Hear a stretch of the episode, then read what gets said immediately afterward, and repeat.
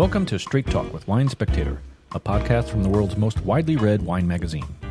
On Straight Talk, we bring the pages of Wine Spectator to life, from the latest vintages of the world's best wines to in depth interviews with the world's best winemakers.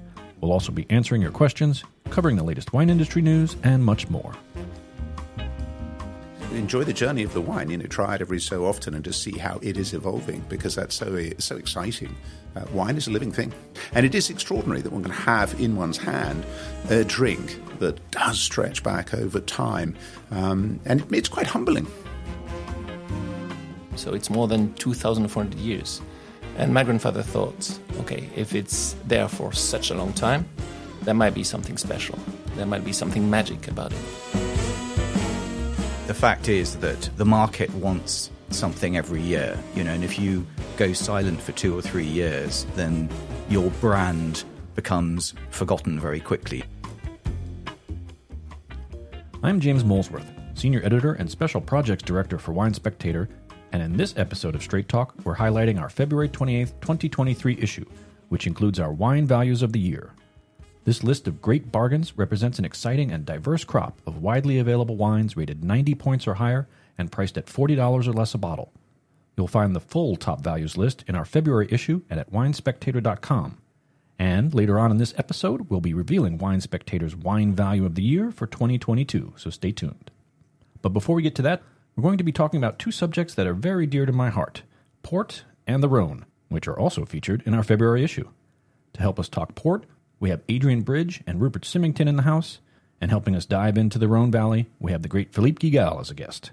We're also going to be joined later by our advice columnist, Dr. Vinny, and by Wine Spectator senior editor for news, Mitch Frank, with a report on the rain and floods in some of California's major wine regions. And as always, to help me kick the episode off is our podcast director, Rob Taylor. Welcome back, Rob. Hey, James. I feel like I should be saying welcome back to you. Hmm. It's our first episode of 2023, and I've just been sitting here since we wrapped episode four, but you've been a real road warrior. Let's say it's nice to be back home today, even though it is pouring rain here in New York. First, you were in Portugal. Then you took a big trip to the Rhone Valley, and yesterday you got back from. I got back from a very soggy Napa Valley this weekend, and I seem to have brought the weather with me. While I was out there, it was just pouring every day. We'll get into that later.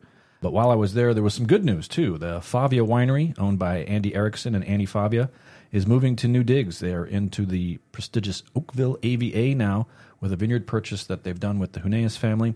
80 acres. The spot is right next to Opus One. You couldn't be in a more high rent district there. And listeners will probably remember uh, Favia winemaker Andy Erickson from episode one of our podcast. Just so I have this right, you went to the Rhone, Mm-hmm. Portugal, and Napa. And in this episode, we're talking about. The Rhone, Portugal, and Napa. You know, we're covering Bordeaux next episode, right? I I don't care where you go between now and then. I'm heading back to Bordeaux at some point this year. It's been a while due to COVID and scheduling, um, but right now I just need the comforts of home for a bit before the next jaunt.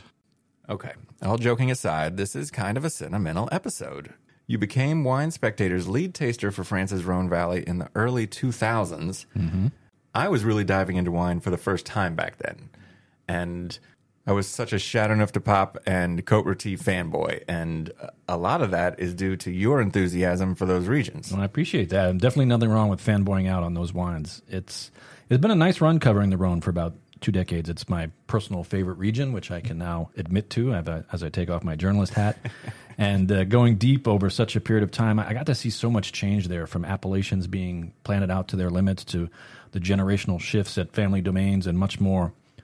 For the uninitiated, the Rhone Valley is a relatively large wine region in southern France. You fly into Paris, you grab the TGV at the airport, you take it to Valence, and from there you're, you're well situated for the northern half of the region. Another hour or so drive from there, and you're in the southern half, and these are two very different portions of the valley.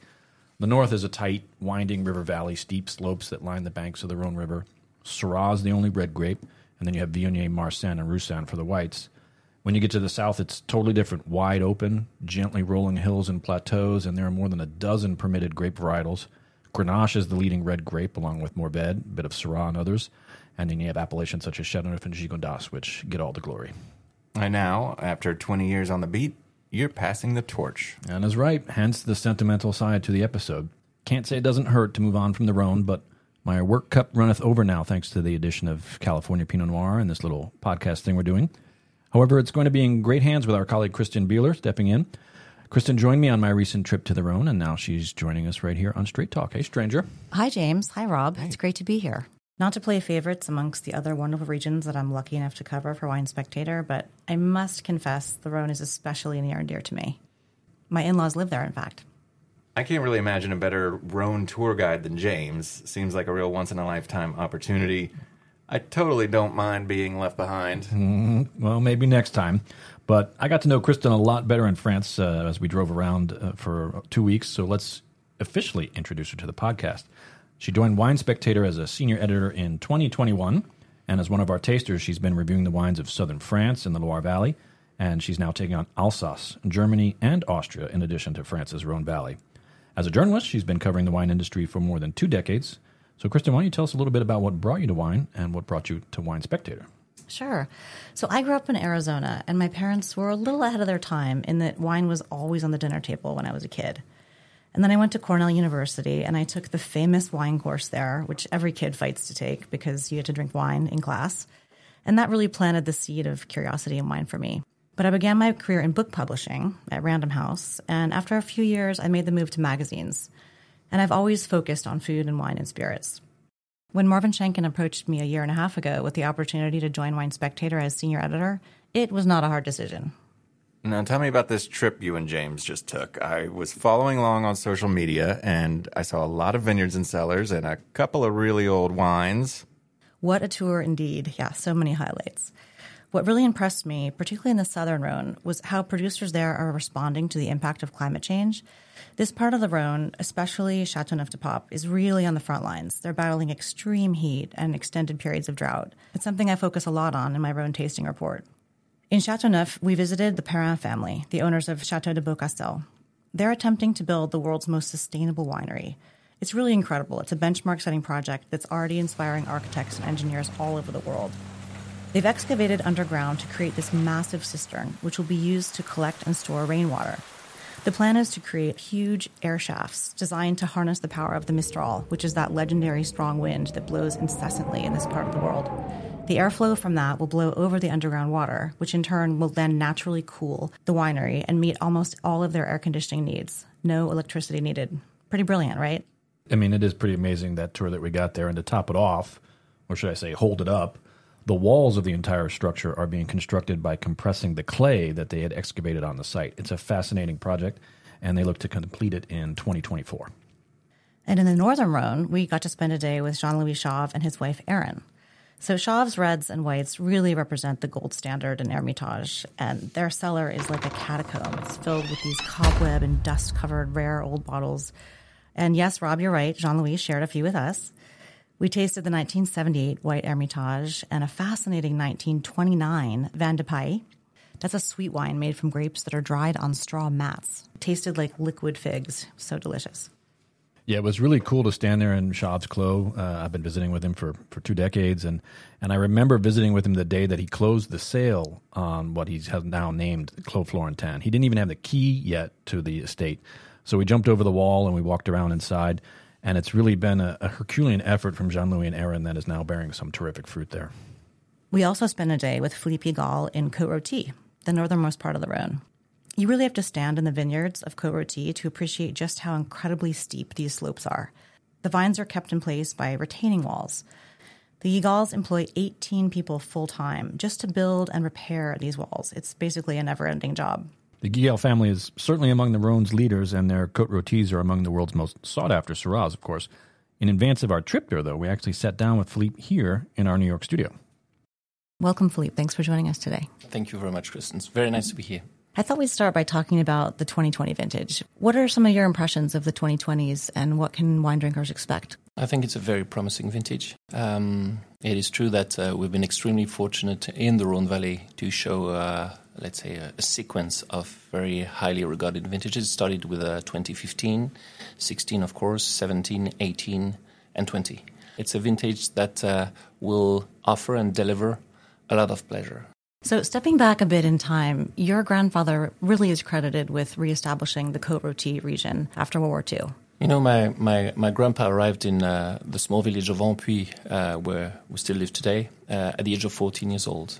And um, he, he came there to visit his brother. And um, his brother was uh, doing the most popular and the most interesting thing uh, in Ampuis at the time, that is to say, picking apricots. Except that when my grandfather came around, uh, he's not been very much interested by the apricots because we have extremely impressive vineyards, very steep vineyards in Côte And when he saw these steep vineyards, he started to ask questions to people. Okay, what are these? Vines. He's never heard about vines before, of course. And uh, he said, okay, um, is it interesting to grow grapes there? And everybody told him, no, there's absolutely no future. The future is in apricots and and the vines. You know, it's something that is going to disappear because it's very steep. It's difficult to work there, and uh, and you know, there's there's very little production of of Côte There were very little production at the time. And uh, he had another question: that is, it something recent? And people said, not exactly. It's dating back the Roman time, so it's more than 2,400 years. And my grandfather thought, okay, if it's there for such a long time, there might be something special. There might be something magic about it. The Guigal family has such a rich history in the Rhone Valley, and they make three of the most prestigious wines in the region a trio of single vineyard Côte Rôtis affectionately known as the Lalas. The Lalas are among the highest rated wines I've ever reviewed, and these days they cost around $500 a bottle. But there wasn't always three. La Mouline, which features the oldest vines, debuted in 1966. The La Landonne bottling followed in 1978, and La Turque debuted in 1985. And now there's a new La. What can you tell us, Kristen? This one's called La Reynarde, and it's from a vineyard that Philippe began planting in 2015, entirely to Syrah. Philippe told us about how this fourth Lala represents the Guigal family's fourth generation, his twin sons, Charles and Etienne. You know, the, um, the story behind this, um, this fourth uh, single vineyard is, is very simple. Um, we're only three generation. I represent the third generation at Guigal, and um, it is true that uh, La Mouline is a vineyard that my grandfather always dreamt of. So uh, when he arrived at 14 years old, he asked, um, "What is the best vineyard in Côte And people told him it's this vineyard. It was La Mouline. So it was his dream to buy his vineyard. We achieved it in uh, 1966. Uh, my dad did a lot for our estate. Um, he planted a vineyard the week of my birth. I was born in January 1975, and uh, it's the time he's chosen to plant La Landonne. And of course, um, he, he, imagined the renaissance of, of La Tour.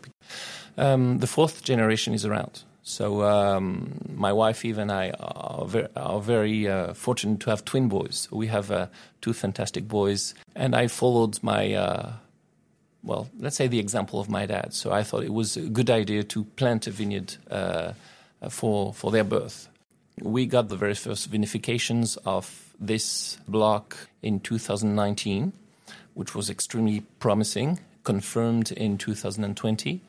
Uh, 2021, we had a severe frost in Côte so um, we saw what it could give also in a difficult, in a more difficult vintage. And 2022, that is the first vintage where we have uh, the full expression of uh, of this vineyard. And um, what can I say? People cannot see me, but I'm smiling right now. So uh, yes, we're very happy about uh, about the results. It's very promising. We were lucky enough to taste the 2020 in barrel with Philippe in his cellar. It's a very impressive wine, a lot of power and concentration. Stylistically, Philippe says it's somewhere between La Turque and La Landonne. That makes sense. The new La Reynarde vineyard is just a stone's throw from La Turque and La Landonne. It's on the Cote Brune side of the appellation. Those are darker soils. They're from schist. It's iron oxide, so it gives that very distinct kind of cast iron character to the wine. Lots of tannin. We were lucky enough to taste that La Reynarde sample side by side with the other threes, and it does fit in between the La Turque and the La Landonne. Very different from La Mouline, which is the Cote Blonde side of the appellation. That's granite soil, so the tannins are a little finer. There's a little more fruit expression there. Definitely a wine of commensurate quality, the La Reynarde with the other three. Definitely distinct and on its own, and I expect it will quickly earn its place alongside the other three. Thanks for joining us today, Kristen. We're all looking forward to reading your Rhone tasting report in the February 28th, 2023 issue of Wine Spectator, and I promise I won't be looking over your shoulder as you review wines from the Rhone. Well, I'm not sure if I believe that, James. but seriously, you can sit down on my Rhone tastings anytime. And I'm sure we'll be bugging you for insights because not many people know the Rhone as well as you do. And we're also going to have you back here this summer when it's time to talk Rosé and Provence, another one of my old stomping grounds. Yes, so excited for spring weather and rosé season. Maybe I'll even bring a big name celebrity rosé producer with me next time. Hey, no spoilers. Get out of here. Ooh, foreshadowing. Bye, James. Bye, Rob. See you next time. Coming up, we'll have two titans of port Adrian Bridge, CEO of the Fladgate Partnership, and Rupert Symington, CEO of Symington Family Estates. But first, to get our listeners up to speed on port, perhaps we should page the good doctor. What say ye, Rob?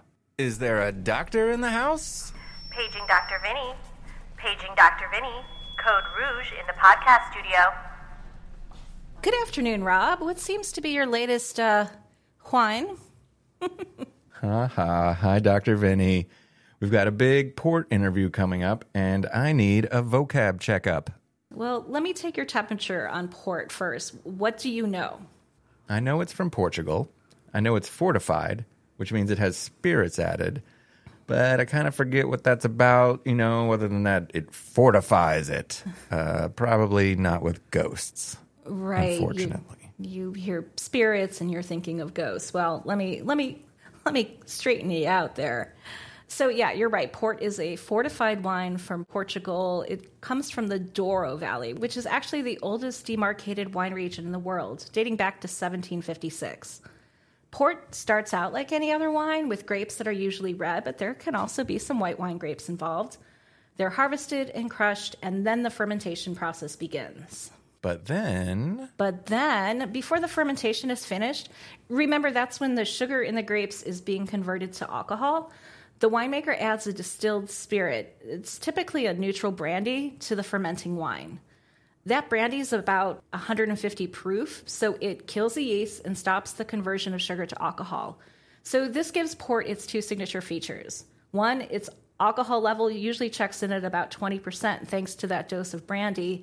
And then two, there's also that touch of sweetness thanks to the unfermented or residual sugar. so there are ruby ports and tawny ports. What's the difference? Yeah, so ruby port is a category that covers all ports that are primarily aged in bottle and not barrels or casks. From top end vintage ports down to the cooking ports you might see lining the bottom shelf at a wine shop. Ruby ports are aged for no more than three years, usually in neutral oak or stainless steel, which preserves that fruit forward appeal. Rubies are often blends of many different lots to create a consistent house style. Once they're released, the top end rubies like vintage port require more time in bottle to reach their peak. On the flip side, tawny ports are aged in casks for a significantly longer time before bottling, sometimes even decades. Because of that, they're ready to drink when they're released. And because of that extended aging in casks, they're paler and, well, I guess tawnier than ruby ports. They'll have a mellow, nutty, slightly woody, dried fruit character, which comes from their long maturation in those porous wooden casks. And then what's the difference between a vintage port and a single quinta bottling? Because those are vintage dated too, right? Yeah, so vintage port is at the peak of the port pyramid as far as price, aging potential, and prestige. It's only made in years that port houses declare vintage worthy, which usually happens just a few times a decade. So if you're born in a vintage port year, you're extra lucky. I'm not extra lucky. Oh, also, most vintage ports blend grapes from various vineyards, and that's another distinction between the vintage ports and single quintas. Quinta means estate in Portuguese, so a single quinta bottling is a port made from a single estate. It, it's basically a single vineyard wine. A port house may opt to bottle a vintage dated single quinta port. That's usually, but not always, done in years that don't meet the consensus for an across the board declared vintage. These wines can rival general vintage ports for quality, but production is typically much smaller because there's only so much wine you can make from a single estate. Thanks, Dr. Vinny. I think I'm prepared to port. And remember, always pass the bottle or decanter to the left. That's the port tradition. And you can find my full archives of free Dr. Vinny columns online. And if any of our curious listeners have a question of their own, you can email me at straighttalk at winespectator.com. Cheers! Later on in this episode, I'll be revealing Wine Spectator's Value Wine of the Year. But first, it's time to welcome our Powerhouse Port panel. Adrian Bridge is the CEO of the Fladgate Partnership, representing Taylors, Fonseca, Croft, and others. And Rupert Symington is CEO of Symington Family Estates, which includes Grahams, Dows, Warres, and more. Together, the two of you represent a substantial percent of the quality port coming out of the Douro today. Rupert, let me start with you. Some houses have made a vintage port declaration for 2020, but there's not a consensus on the vintage. What goes into that decision? Well, back in the uh, late 19th century, the port trade came up with this sort of honour system where they were going to declare the years that were really good, so ask people to hold their money back in the less good years.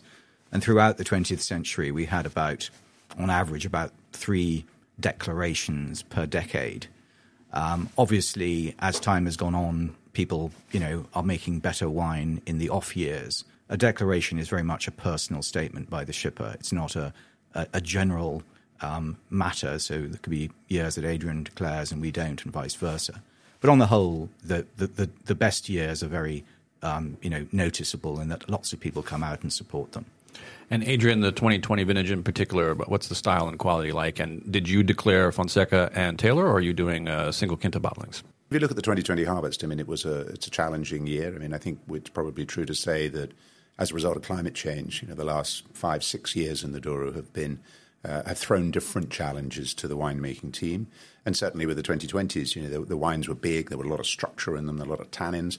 But obviously, to get something of you know true exceptional level that we normally get with vintage port, you know, you're looking for that real harmony, that real balance between all aspects of it.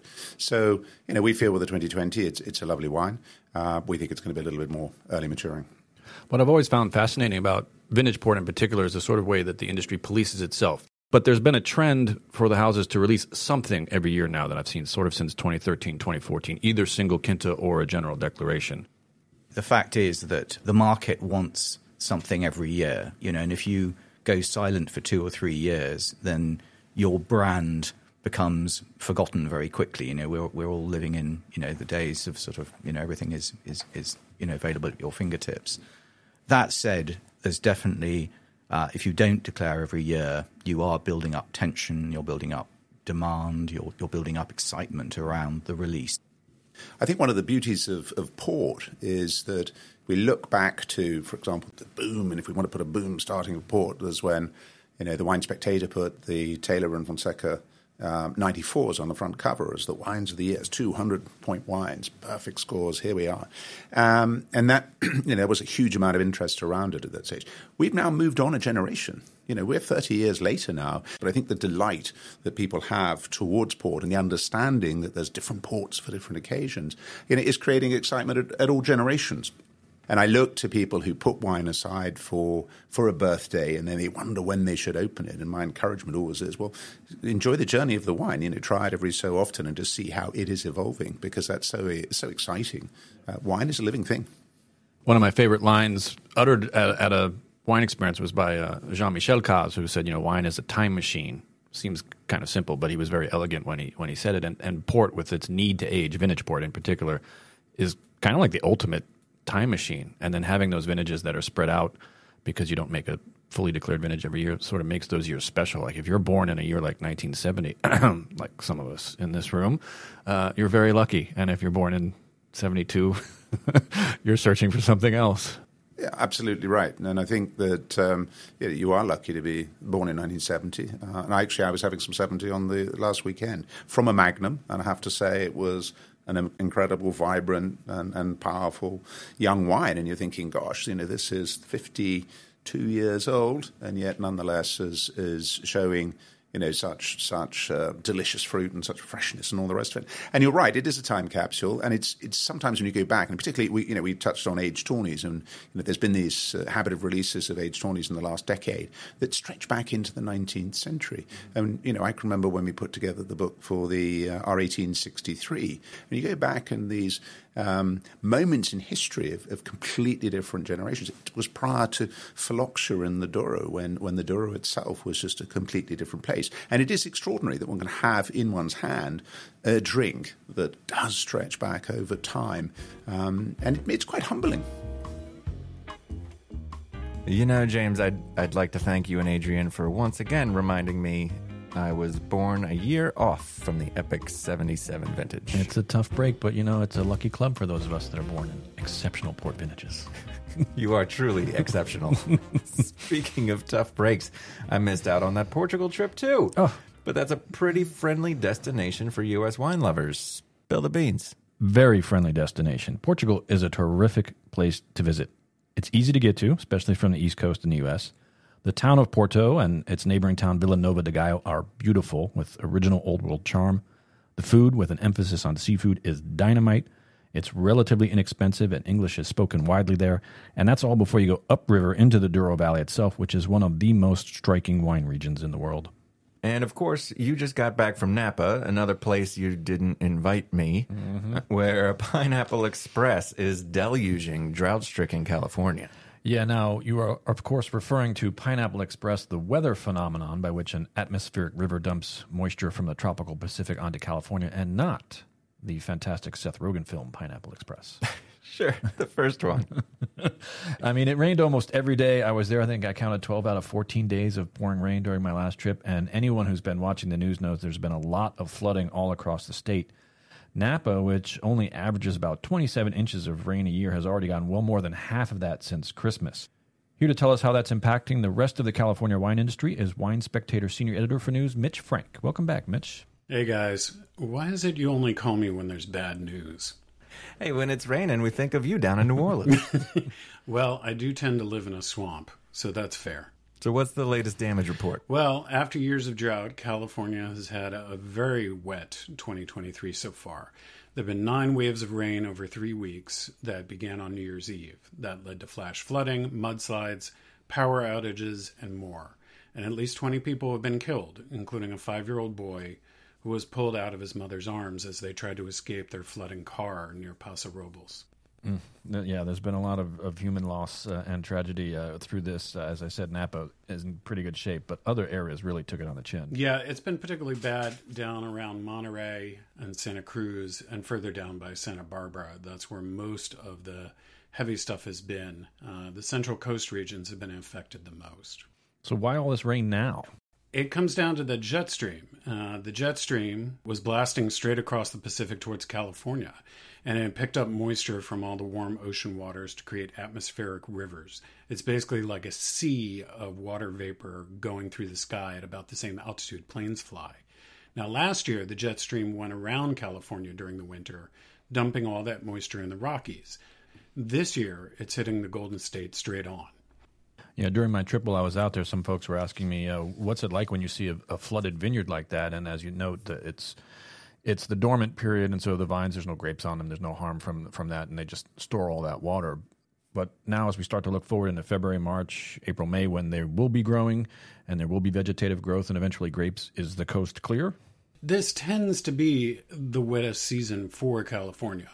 So by the time we have the grapevines budding and flowers starting to bloom, which is when they're more vulnerable to rain, uh, we should be back to sunnier weather. Thanks, Mitch. Hopefully, it's clear sailing heading into the spring. Thanks for having me, guys. See you soon. And on that note, James, I think it's time that you finally unveil our value of the year. Absolutely. Our annual top 10 wine values of the year highlights widely available wines scoring 90 points or higher and costing $40 or less. Our number one wine value comes from one of California's old guard icons and one that is back at the top of its game. Wine Spectator's wine value of the year is the Beaulieu Vineyards 2019 Napa Cabernet Sauvignon. It rated 92 points and cost just $33, a pretty astonishing value in a category where triple digit prices are the norm. At BV, winemaker Trevor Durling was brought on board in 2017, and he's quickly making his mark on the wines here. They have a, they still have that broad-shouldered, loamy Rutherford feel, but there's more purity and freshness in them now. And if you haven't checked out BV's cabs lately, you might want to reconsider that. Hey, why isn't our podcast the value of the year? Uh, excellent point, Rob. This free podcast is a heck of a value, but you can't drink a podcast, and we're talking about the top wine values of the year. For more of these top wine values, find the full top 10 list at winespectator.com. While you're there, you can check out the values section of our wine ratings database for hundreds more outstanding wines priced at $25 or less. And that brings us to the end of another fabulous episode. As a reminder for our listeners, the February 28 issue of Wine Spectator includes not just the top 10 wine values of the year, but also our Rhone and Port tasting reports, highlights from the New York wine experience, and much more. If you have questions for us or you just want to drop us a line, you can email us at straighttalk at winespectator.com. And don't forget to follow us on Facebook, Instagram, Twitter, and YouTube. James, care to let everyone know what we're lining up for next time? And you'd better say Bordeaux. Bordeaux, yes. Next episode, we will be covering the March 31, 2023 issue of Wine Spectator, which includes my annual tasting report on Bordeaux. We'll also be chatting with Mitch Frank again, this time about the future of wine. And that's all I can say for now, because it's in the future. Surely you've got a Straight Talk exclusive wine pick for us before you sign off? My sneak peek of the week, of course. It's the Dehlinger 2020 Pinot Noir Altamont Cuvée from Sonoma's Russian River Valley. Dehlinger is one of the Russian River Valley's Pinot pioneers, having started in the early 1970s. Second generation owner Ava Dehlinger now handles the winemaking, and this bottling, named for the soil type on which the vines are planted, Altamont, is a rare standout in the tricky 2020 vintage. If you remember, that's the wildfire ravaged year, really cut the, the harvest short. I'm looking forward to tasting through the rest of the 2020 California Pinot Noirs in the coming months when I'm out in Napa. We'll just have to see what we find. But from the podcast studio, that's it for now. Until next time, thanks for joining us here on Straight Talk. I'm James Molesworth, reminding you to always share when you drink the good stuff.